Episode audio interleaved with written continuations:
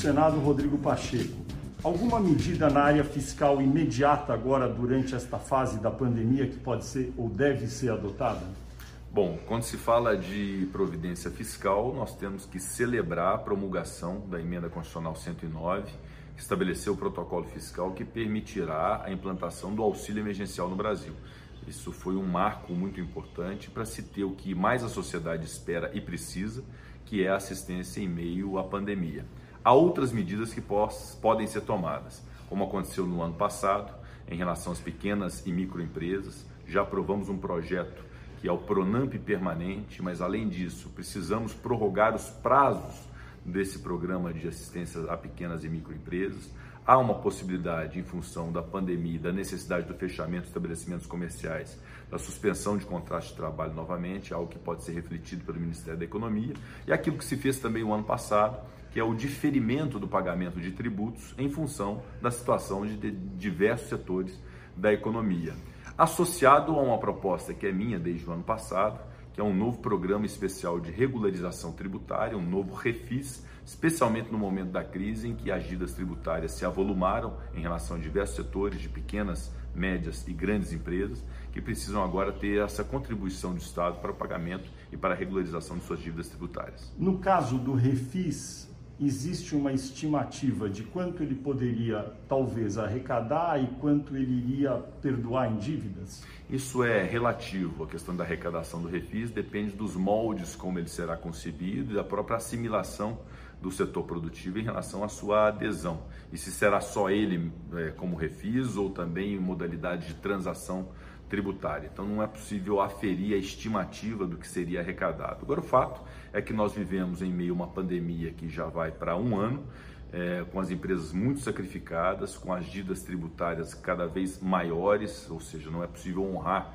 e adimplir as suas obrigações tributárias e é preciso, em meio a essa crise sem precedentes, ter uma forma de ajuda às empresas nesse setor. Então o Refis vem como um alento importante para poder se ter essa regularização tributária. É bem verdade que não se pode acostumar o contribuinte com modalidades de parcelamento, mas toda essa ortodoxia deve ser deixada de lado nesse momento de pandemia e as exceções devem ser contempladas sim.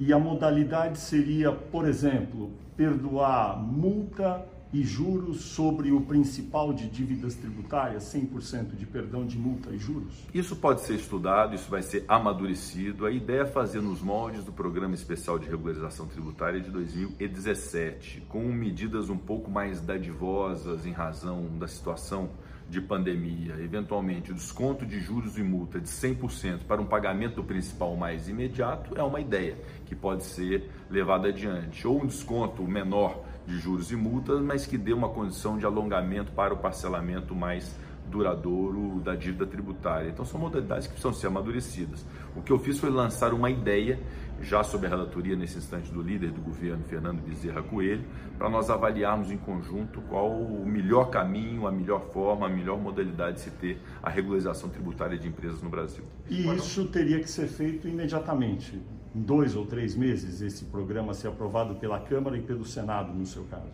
A ideia foi lançada, eu conversei no fim do ano passado com o Ministério da Economia, uma equipe grande do Ministério da Economia, pediram-me naquela ocasião que pudesse aguardar um pouco em razão, naquele instante, das eleições municipais e depois é, da, do amadurecimento da reforma tributária, seria muito importante que viesse no seio e no bojo de uma reforma tributária, mas como a reforma tributária não avançou de lá para cá, embora a gente pretenda avançar na reforma tributária, mas nós sabemos que isso vai levar algum tempo considerável, vamos avançar também na ideia do refis de maneira independente. É um diálogo que nós vamos ter com o Ministério da Economia, com a equipe econômica, é, com muita tranquilidade, sem nenhum tipo de imposição de vontades, mas é muito importante que o governo federal reflita sobre essa necessidade da regularização tributária de empresas. O imposto de renda para a pessoa física tem prazo de vencimento para entrega de declarações e pagamento dos tributos em abril. Em 2020 houve o diferimento, ou seja, a postergação desse prazo. Neste ano, o imposto de renda da pessoa física também deveria ter esse prazo estendido? No ano passado, nós tivemos um ápice da pandemia, da primeira onda. Houve então medidas econômicas, inclusive essa do diferimento do pagamento de tributos. Salvo engano, foram três meses ali uhum. de carência para poder pagar esses tributos. Foi uma medida importante naquele instante para se dar fôlego às pessoas físicas e pessoas jurídicas. Eventualmente se pode pensar nesse momento, considerando uma segunda onda da pandemia, com um sacrifício grande das pessoas do Brasil, que se possa elencar as pessoas que foram mais atingidas e se permitir um diferimento novamente do, do tributo. Não é perdoar o tributo, é permitir que se dê condições a essas pessoas que possam pagar ao longo do tempo. E isso é para pessoa física e pessoa jurídica, como foi em 2020? Pode, é, é, perfeitamente. As pessoas jurídicas estão duvidosamente mais sacrificadas. Os estabelecimentos estão fechados, sem é, girar a economia, sem uma arrecadação e uma receita que seja adequada. Então nós precisamos pensar em medidas inteligentes, com responsabilidade fiscal, porque nós não podemos abrir mão da arrecadação, até para fazer frente às medidas de pandemia, mas é, de maneira inteligente, sistêmica, entender o que o setor produtivo precisa.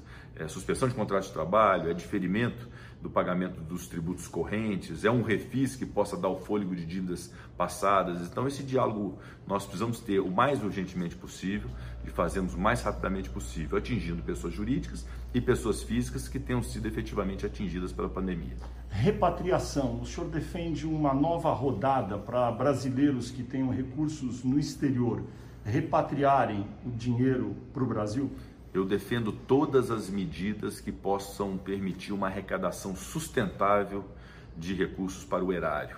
Ou seja, ao invés de criar tributos, é, de sacrificar mais o contribuinte, utilizarmos de maneiras inteligentes para poder ter arrecadação.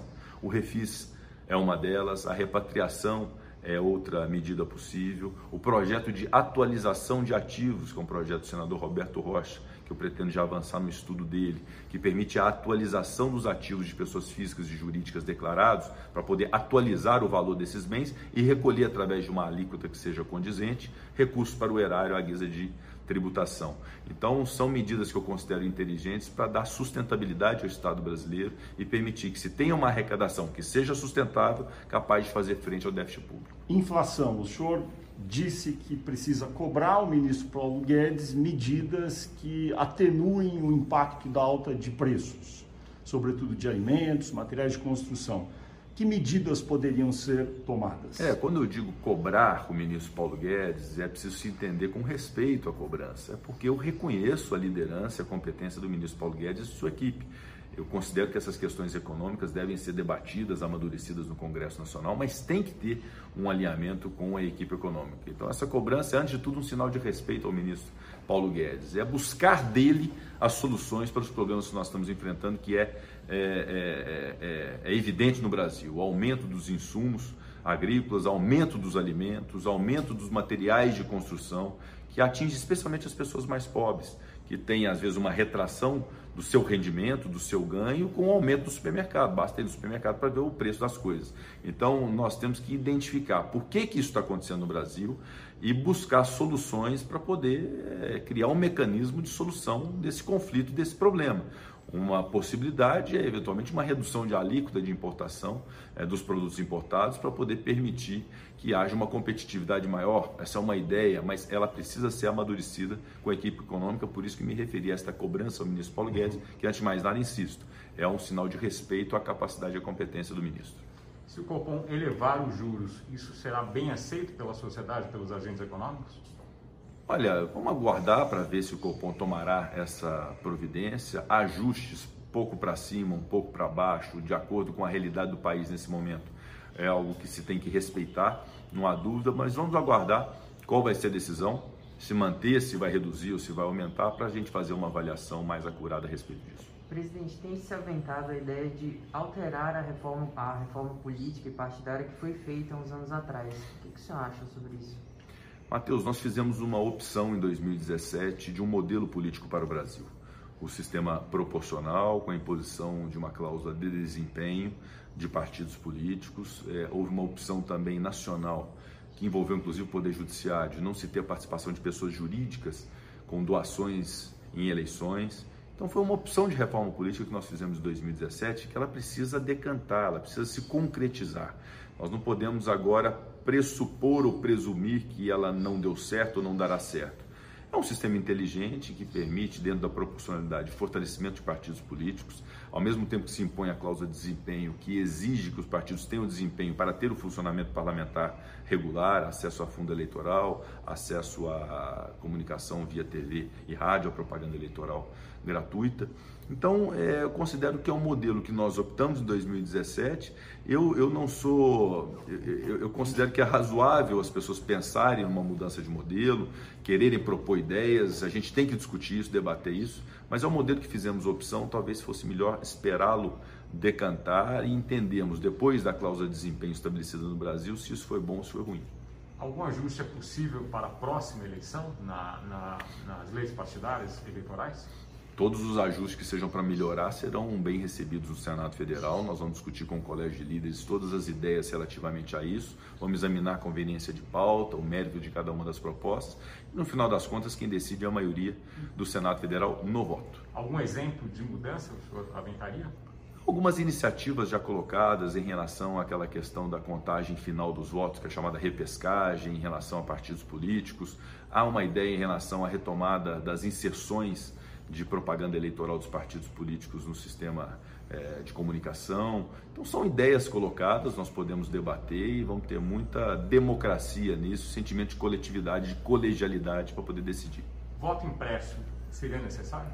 O voto impresso é uma ideia defendida inclusive pelo presidente da República, por alguns parlamentares. Eu destaco, quando se toca nesse assunto, primeiro da minha absoluta confiança na justiça eleitoral brasileira no sistema eleitoral brasileiro através das urnas eletrônicas. Eu tenho essa confiança, há uma afirmação do TSE e da Justiça Eleitoral como um todo da eficácia e da lisura do procedimento de votação no Brasil. Aliás, um procedimento muito moderno, que inclusive já foi objeto de muitos elogios mundo afora, é, por conta dessa opção que fizemos tecnológica de eleições. Mas há uma dúvida lançada por esses segmentos e pelo próprio presidente da República, dando-se uma ideia de que poderia haver algum tipo de fraude. Para isso, sugerem algum tipo de impressão dentro da urna que pudesse fazer uma conferência daquilo que é digitado pelo eleitor. Vamos avaliar à luz da técnica, dos custos disso, se a Justiça Eleitoral considera isso razoável ou não. É mais uma ideia que nós temos que ter maturidade para poder receber bem, ouvir, dialogar, debater e depois tomar uma decisão, mas